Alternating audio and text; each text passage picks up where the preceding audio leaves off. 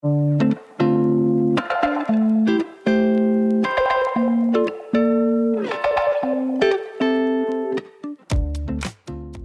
mal rein, liebe Kollegen. Herzlichen Glückwunsch, denn ihr werdet gerade Zeuge der Geburt des Werkbank-Podcasts, dem Podcast für die schöne neue Arbeitswelt aus dem Basislager Coworking Space in Leipzig. Mein Name ist Patrick Bauer, ich bin Content Creator und immer auf der Suche nach Menschen und Geschichten aus der Leipziger Startup-Szene. Heute werde ich unterstützt von meiner Kollegin Elisabeth Winkler. Für diese allererste Folge konnte ich gleich einen echten Typen aus dem Basislager gewinnen. Dan Pardella ist laut Google WordPress-Spezialist, SEO-Experte und macht offensichtlich irgendwas mit Internet.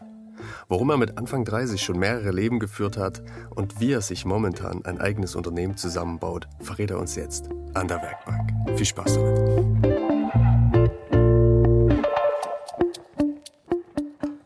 Erstmal richtig. Da hat Google ja mal wieder die richtigen Ergebnisse und nicht gelogen. Aber das ist ja genau mein Job.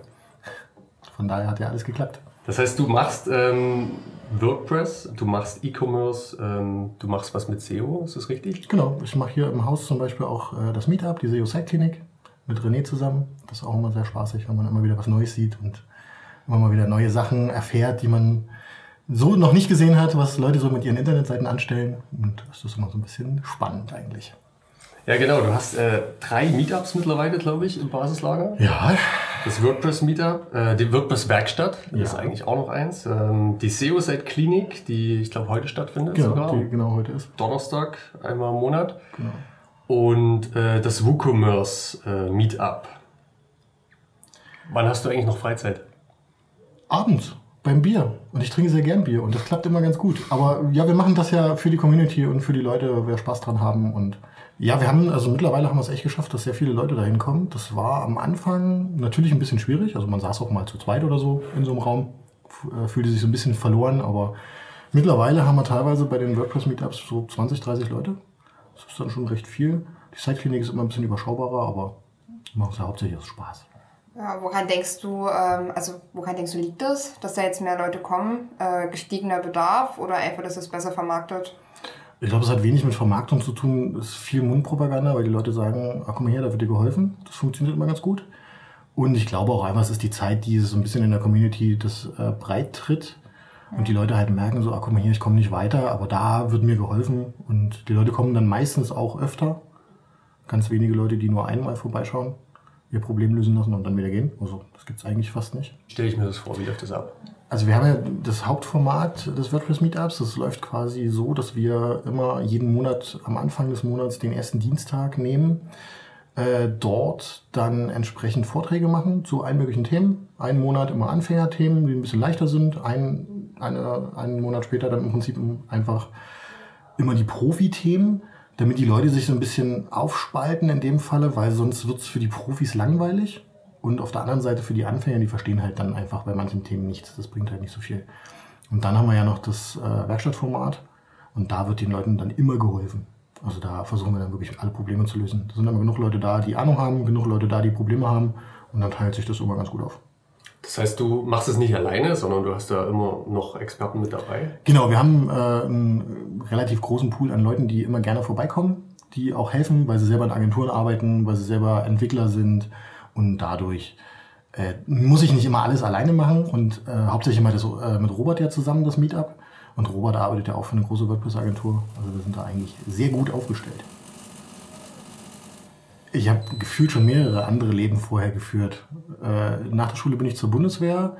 Dann war ich irgendwie mal selbstständig. Dann habe ich schon für Agenturen gearbeitet. Dann äh, habe ich schon für BMW gearbeitet und für die LVZ sogar. Und dann habe ich irgendwann dann doch wieder den Weg in die Selbstständigkeit zurückgefunden, weil dann ist man wieder sein eigener Herr. Und Bundeswehr, warum das? Das war damals so eine Entscheidung nach der Schule, dass ich gesagt habe, so, warum nicht? Es war für mich so eine Entscheidung, die nicht schlecht war. Und ich muss auch ganz ehrlich sagen, es hat mir wahrscheinlich im Leben dann doch ein bisschen was gebracht. Ich kann mein Bett alleine machen. Fällt manchen Menschen ja schwer, ne? Ja, durchaus, ja. Manche sagen ja auch, ähm, sie machen jeden Tag das Bett ganz einfach aus dem Grund, äh, damit sie das Gefühl haben, sie haben wenigstens eine Sache erledigt am Tag.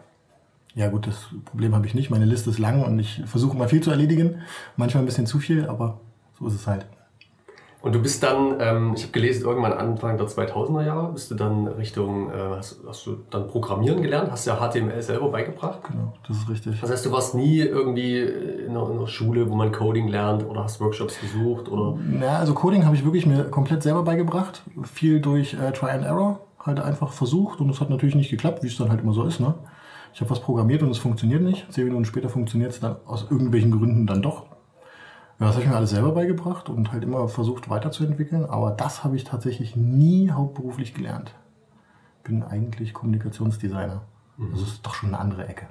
Das hast du, also Bundeswehr und danach hast du eine Ausbildung zum Kommunikationsdesigner? Ich habe danach ein Studium gemacht zum Kommunikationsdesigner, mhm. also quasi schon so ein bisschen übergreifend eigentlich in der Zeit. Und so hat sich das dann weiterentwickelt. Aber irgendwann war mir Design dann auch ein bisschen zu stumpf und dann hat sich das halt immer weiterentwickelt, so in die Agenturrichtung da halt immer weitergemacht und immer irgendwie, immer irgendwie was anderes gemacht. Und dadurch bin ich, glaube ich, heute das, was ich bin, irgendwie so ein bisschen Allrounder, aber irgendwie trotzdem genug Experte in einzelnen Bereichen. Das ist eigentlich ausreichend. Was genau muss man sich denn unter Kommunikationsdesign vorstellen? Ja, es sind unterschiedliche Sachen. Es fängt zum Beispiel damit an, dass du äh, Leitsysteme machen kannst. Verschiedenfarbig. Es geht auch um äh, Nutzerführung und all solche Sachen. Es ist halt ganz wichtig, äh, Sachen zu transportieren. Weil du kannst ja, kannst ja auch einen stumpfen Flyer machen, der wird dann halt meistens echt hässlich, leider. Oder du kannst ja etwas richtig Gutes machen, was die Leute auch richtig leitet, wo sie quasi gleich den nächsten Schritt machen. Mhm, okay. Das kann, kann sehr, sehr, sehr, sehr weites Feld sein eigentlich. Das ist ja aber auch eigentlich was, was du letzten Endes immer noch machst, oder? Also Leute dahin leiten, wo du sie haben willst? Heute mit, heute mit anderen Mitteln, ja, aber prinzipiell leiten wir die Leute immer noch zu dem richtigen Ergebnis. Aber man will ja, dass, also gerade bei uns ist es ja im Job so, dass du willst, dass die Leute zu dem Ergebnis kommen, wonach sie ja eigentlich suchen. Das Problem an der Sache ist, die Leute wissen gar nicht manchmal so richtig, wonach sie suchen. Und deswegen zeigt man ihnen dann halt einfach, wonach sie suchen. Letzten Endes geht es auch ein bisschen darum, den Algorithmus äh, ja, vielleicht nicht zu manipulieren, aber halt auszunutzen, oder? Von Google, also gerade wenn es an SEO geht. Ja, ausnutzen ist vielleicht das falsche Wort. Eher, man versucht ja auch mal so ein bisschen aus der Glaskugel zu lesen oder aus dem Kaffeesatz. Und man testet halt einfach. Und dann findet man halt immer so ein paar Kniffe, die gut funktionieren. Und dann findet man halt aber auch wieder Kniffe, wo man denkt so, oh nee, das hat jetzt gar nicht funktioniert. Das ist immer so ein bisschen auch so versuchen und da immer dranbleiben. Es ist halt immer wieder was Neues, was sich immer wieder was ändert. Auch bei Google. Google sagt halt auch so, oh nö, wir machen das jetzt mal ab nächste Woche anders. Das hat vorher dummerweise dann immer gut funktioniert und jetzt funktioniert es dann halt plötzlich nicht mehr. Das ist halt immer blöd, wenn es dann ums Geldverdienen geht bei den Leuten. Halt so ein Online-Shop, wenn der dann plötzlich kein Geld mehr verdient, dann laufen die Leute gerne schreiend im Kreis. Ist es dann wirklich so, dass äh, durch äh, eine Algorithmusänderung bei Google ein Online-Shop plötzlich viel, viel weniger Kunden bekommt? Wenn das Ranking damit schlechter wird und du plötzlich nicht mehr irgendwie in den Top 3 bist, sondern nur noch in den, weiß nicht, Top 20 zum Beispiel, dann kann das richtig äh, Verluste einbringen. Und das kann tatsächlich über Nacht passieren oder ist das so ein schleichender es, Prozess? Es ist meistens ein schleichender Prozess, wenn es nicht gerade irgendwie ein äh, Penalty ist, wo es eine Bestrafung gibt für irgendwelche Maßnahmen, die Google nicht gern hat. Sonst ist es meistens ein schleichender Tod und die Leute merken es oft erst zu spät. Es gibt tatsächlich Penalties, die äh, Google verteilt, wenn man sich irgendwie nicht an die Regeln hält, oder? Und wenn man, ganz, wenn man es ganz krass übertreibt, dann äh, kann das durchaus vorkommen, dass äh, Google das äh, hart bestraft. Indem man im Ranking dann halt nach unten fällt. Oder vielleicht sogar ganz rausfällt. Okay. Ich glaube, Google hat so ein bisschen die Macht. Ist, die machen es halt schon, wie es ihnen passt. Es ändern sich halt immer wieder Sachen. Ich weiß nicht, also ich glaube, denen ist es am Ende erstmal egal, was man für Maßnahmen trifft, außer man übertreibt Mit was jetzt zum Beispiel? Oh, naja, wenn du jetzt zum Beispiel äh, die Ergebnisse so stark versuchst zu manipulieren, dass du halt Unmengen an Links drauf wirfst auf die Seite, sowas halt. Das funktioniert dann mal kurz und dann überhaupt nicht mehr. Ja. Also Google merkt das schon relativ schnell. Ich meine, das sind ja nun mal der Riese im Suchmaschinenmarkt. Die wissen schon ganz genau, was da abgeht. Also man hört schon raus, ähm, dass du ähm, ziemlich viel mit dem Internet machst. Ähm, kommen wir mal zu deiner Firma. was mit Internet? Ja, ich sage immer sehr gerne, hallo, ich bin Dan, ich mache was mit Internet. Worum kümmert ihr euch am meisten? Also hauptsächlich geht es tatsächlich um irgendwelche äh, WordPress-Projekte, wo entweder was falsch läuft oder wo die Leute sagen, wir wollen mal ein bisschen ein paar Sachen anfassen, verbessern und so. Geht immer so ein bisschen damit einher, was wir so in den SEO-Themen machen. Texte verbessern, Lesbarkeit auf Webseiten verbessern. Dass wir halt so ein bisschen versuchen, die Leute mit einem guten, mit einer guten Nutzerführung an den Punkt zu bringen, wo sie hinwollen. Das ist so unser Hauptgeschäft eigentlich. Das funktioniert eigentlich ganz gut. Und wie bist du zu dem Punkt gekommen, zu dem du hin wolltest? Also Selbstständigkeit, was war da, also wie bist du da reingerutscht? Damals war das so der einfachste Weg, um Sachen zu machen. Hab dann halt einfach ein Gewerbe angemeldet, habe dann irgendwann mal angefangen, dann hat sich das immer so weiterentwickelt. Damit kann man halt ganz gutes Geld verdienen, wenn man es ordentlich macht. Ich bin ja jetzt auch schon wieder drei Jahre selbstständig. Und im digitalen Zeitalter sind das dann eigentlich neun, oder? Wahrscheinlich gefühlt, ja. Also Hunde, Hundejahre oder sowas in der Richtung. Das ist dann schon so ein bisschen, ein bisschen anstrengend. Eigentlich schon ein alter Hase in dem Business, ne? Ja, aber man lernt ja nie aus und das ist ja das Schöne, das ist ja auch das Spannende. Deswegen machen wir das ja eigentlich. Weil man halt immer wieder ein bisschen aufmerksam bleiben muss, hm. viel lesen muss, viel testen muss. Warum bist du nicht einfach bei BMW oder bei der FOZ geblieben? das, ich glaube, das ist einfach so eine, so eine Sache, dass es irgendwann juckt es mich dann in den Fingern und dann muss was anderes her. Das ist jetzt mit meinem Job leichter, weil man immer neue Kunden hat, immer neue Projekte hat. Da ist der Wechsel immer da. Aber man hat, macht halt bei BMW oder bei der FAZ ist es ja immer das Gleiche. Es ist immer so ein bisschen behäbig und Veränderungen finden nicht so richtig statt. Ich bin nicht so der Mensch, der gerne stillsteht. Hm. Was ein bisschen dem widerspricht, was ich äh, vorher mal als Soldat gemacht habe. Apropos Zukunft, ähm, du hast äh, Pläne, bist jetzt gerade dabei, eine neue Firma zu gründen, mitzugründen? So, halb. Die, die Firma gibt's schon. Ich rutsche da jetzt sozusagen mit rein als äh, technischer Geschäftsführer. Ist Kevin quasi mein anderer Partner. Zuerst Kunde gewesen, jetzt quasi mein Partner. Und wir ziehen gerade ein äh, relativ cooles Ding auf und stellen Leute ein und versuchen besser zu werden und machen da mit unserem Portal Junge Gründer gerade so ein, so ein paar Baustellen auf, um auch wieder Sachen besser zu machen und anders zu machen, auch so für Gründer halt mal was zu tun. Kevin macht das ja auch schon seit 2011 und jetzt sind wir so bei dem Next Step. Ich sage mal Version 2 kommt jetzt gerade so ein bisschen ins Rollen. Das heißt, du kannst jetzt schon deine Erfahrungen in der Selbstständigkeit äh, mit deinem, was du genau machst, also dein, dein, dein Business, äh, deine Programmierfähigkeiten, ähm, SEO-Fertigkeiten, kannst du jetzt mit einbringen und ähm, dadurch könnt ihr jetzt euch ergänzen oder genau. wie kann man das so sehen? Genau. Äh, Kevin hat halt schon Erfahrung in der Selbstständigkeit und auch mit seinem Portal ist er ja sehr erfolgreich. Wir haben 2017 zusammen angefangen, dann da einen Auftrag für mich draus zu machen. Habe ich quasi SEO für ihn gemacht und habe ihn unterstützt, immer weitergemacht. Und jetzt wachsen wir halt ein bisschen größer und mit den Projekten, die wir jetzt für junge Gründer machen, ist es halt einfach so, dass wir ein bisschen Manpower brauchen. Und da kriege ich quasi dann mehr Befugnisse, bin ich mehr nur der Dienstleister, sondern bin halt auch Partner und darf dann halt auch so ein paar Sachen allein entscheiden. Das ist immer ganz gut. Kevin freut sich sehr darüber, dass wir alle so Bock haben. Und jetzt wächst unser Team ein bisschen mit einer Grafikerin, mit einem Entwickler. Wir haben eine äh, tolle Werkstudentin, die sehr äh, lernfähig und willig ist. Also wir sind ein echt cooles Team, glaube ich. Es macht auch echt Spaß und es ist halt immer wieder jeden Tag eine neue Herausforderung. Ich mag das. Was, was macht äh, junge Gründer? Es ist äh, ein Online-Portal für Gründer, wo du quasi herausfinden kannst, was für eine Firma solltest du gründen, worauf musst du dabei achten, was für ein Geschäftskonto brauchst du. Und alles, was so Themen ringsrum sind, die man dann so, es fängt ja schon an hier äh, zum Beispiel Bewirtungsbelege. Niemand weiß, was man damit eigentlich macht und wie man das macht. Wir haben dazu halt einen Beitrag auf der Seite zum Beispiel, also das ist eins der vielen Themen.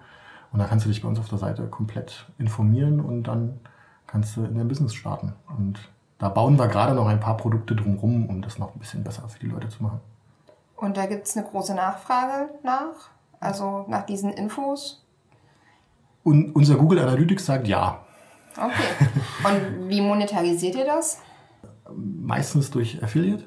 Also, dass sozusagen Affiliate-Links bei uns auf der Seite sind mit Angeboten. Und mit den nächsten Schritten werden wir ein bisschen von dem Affiliate wegkommen und so ein bisschen unabhängiger machen mit eigenen Produkten für Gründer. Und das wird dann auch das Ganze ein bisschen verlagern. Dann gucken wir mal, ob das so beibehalten wird und ob das so gut bleibt und wir vielleicht noch besser werden. Das klingt auf jeden Fall spannend. Also ein bisschen, bisschen kryptisch, was ihr da dann für, für eigene Produkte äh, vermarkten wollt. Ich kann dazu noch nicht ganz so viel sagen, so offiziell, in einem offiziellen Rahmen ist das mal ein bisschen schwierig. Aber da werden äh, schöne Dinge kommen, die Leuten sehr viel weiterhelfen werden. Das ist gut gut zu hören. Wir wollen ja so ein bisschen die Startup- und Gründerszene unterstützen. Dass es den Leuten ein bisschen leichter machen, dass sie vielleicht den Weg in ihre Selbstständigkeit finden und die Ideen, die sie haben, dann auch wirklich mal angehen. Ist es jetzt für dich das erste Mal, dass du jetzt in der Rolle bist, äh, Leute wirklich anzustellen? Also so als, als, als Chef quasi, als klassischer? Als, als klassischer, richtiger Chef so ein bisschen, ja. Also vorher war immer, ich habe viel mit Freelancern zusammengearbeitet. In den Firmen, in denen ich gearbeitet habe, war ich schon Teamleiter und aber das ist ja doch dann irgendwie so ein bisschen was anderes. Es ist ja doch jetzt eine andere Verantwortung und man ist ja dann doch jetzt derjenige, zu dem alle kommen und sagen so, hier, ich will Urlaub, hier, ich will das, öh, das funktioniert nicht oder mach doch mal hier. Und eigentlich brauche ich noch Technik. Und dann stehst du halt immer da und so bist du immer derjenige, der sich um irgendwas kümmern muss. Oh, ist okay. Sonst würde ich es nicht machen. Ich mache nur noch Sachen, die mir Spaß machen, weil alles andere macht einen nicht glücklich. Ich finde hier ein Basislager, das ist ein äh, ziemlich gutes Gefüge. Ja, hier gibt es spannende Leute, hier gibt es lustige Leute, gibt Leute, mit denen man Bier trinken kann, hier gibt es Leute, mit denen man Business machen kann. Es ist von allem irgendwie was dabei und ich mag das hier im Haus sehr so, wie es ist, ja. Hat dir das was gebracht, äh, beruflich, dass du hierher gekommen bist oder einfach nur menschlich? Sowohl als auch. Menschlich ist es auf jeden Fall immer großartig, wenn man natürlich auch immer so Leute kennenlernt, die man noch nicht so kennt, vom Schlag her vielleicht. Dann gibt es auch so Leute, wo man sagt, so, ja, das ist genau mein Ding, die sind genau auf meiner Wellenlänge. Natürlich hat man auch Leute, wo man sagt, so, naja gut, der ist jetzt nicht so das, wo ich sage, mit dem muss ich mich jetzt äh, jedes Mal zum Mittag unterhalten. Beruflich hat es mir auch immer weitergeholfen, weil der Austausch hier sehr stark ist im Haus. Man, man erfährt immer was Neues, man redet einfach über Themen, die man vielleicht selber noch nicht kennt. Da hat aber jemand anders irgendwie eine Expertise, der sie dann einfach weitergibt. So kann man sich immer mal unterhalten, ob das jetzt beim Mittagessen ist oder bei einem richtigen äh, Business Date. Das funktioniert hier im Haus immer klasse und die Leute sind auch echt offen. Erzählt jeder gern, was er, was er eigentlich macht und teilt das Wissen auch. Ja, also würdest du quasi Leuten, die keine Ahnung von Coworking haben, sagen, sollen sie es mal angucken? Definitiv. Man ist, ist auf jeden Fall eine Bereicherung. Man muss es natürlich auch so ein bisschen können, ein bisschen abkönnen. Ist halt immer Bewegung im Haus, ne? Man sitzt halt nicht in seinem kleinen Kämmerlein und hat immer seine Ruhe. Steht auch mal einer neben einem und hält einem einen Keks hin oder fragt einen komische Fragen oder manchmal ist es auch einfach laut, weil irgendjemand telefoniert oder so. Aber das ist alles völlig okay. Und dieses Grundrauschen im Haus trägt trotzdem irgendwie zu äh, Produktivität bei, finde ich. Also bei mir zumindest ist es so. Ich bin dadurch sehr viel produktiver geworden, als zu Hause zu arbeiten. Manchmal gibt es auch so Tage, da renne ich einfach irgendwie den halben Tag hier durchs Haus und halte mich mit Leuten. Das ist auch mal irgendwie ganz cool. Räumst einen Geschirrspüler aus. Genau, ich räume dann auch mal einen Geschirrspüler aus oder ein oder reg mich darüber auf, wie die Küche aussieht. Aber das ist so ein bisschen wie so eine WG und naja, man, man weiß ja, wie es läuft. Auch die, die Leute, die jetzt so dazugekommen sind in den letzten Monaten und so, das ist jetzt, da findet sich gerade so eine, so eine kleine interne Community, die auch mal abends weggeht und sich so trifft und viel redet und sich austauscht. Meinst du, es gibt so eine Art Localism äh, im Basislager, so von Etage zu Etage? Ich glaube schon so ein bisschen, ja. Also die vierte Etage ist irgendwie auch so ein bisschen für sich. Äh, mit der zweiten Etage hat man auch nicht so Berührungspunkte manchmal, aber so an einigen Ecken dann doch wieder und so. Aber ja, ich glaube, jede Etage ist so ein bisschen doch für sich und das, finde ich auch okay so. Ich glaube, viele Leute denken immer, so ein, so ein Coworking Space ist so, naja, da ist so ein Büro, da gehe ich hin und dann war's das. Das ist ja doch irgendwie mehr. Und das ist eigentlich auch das, das was es so ein bisschen ausmacht. Ja, aber ich gehe ich geh gern hierher. Ich freue mich auch jeden Tag, morgens aufzustehen und hierher zu gehen, muss ich tatsächlich sagen. Tja, zur Zukunft. Spaß an der Arbeit haben, das äh, weiter so durchziehen und äh, sich nicht immer so verrückt machen. Das war die erste Folge des Werkbank Podcasts mit Daniel Pardella. Schön, dass ihr mit dabei wart. Ich freue mich schon aufs nächste Mal. Bis dann.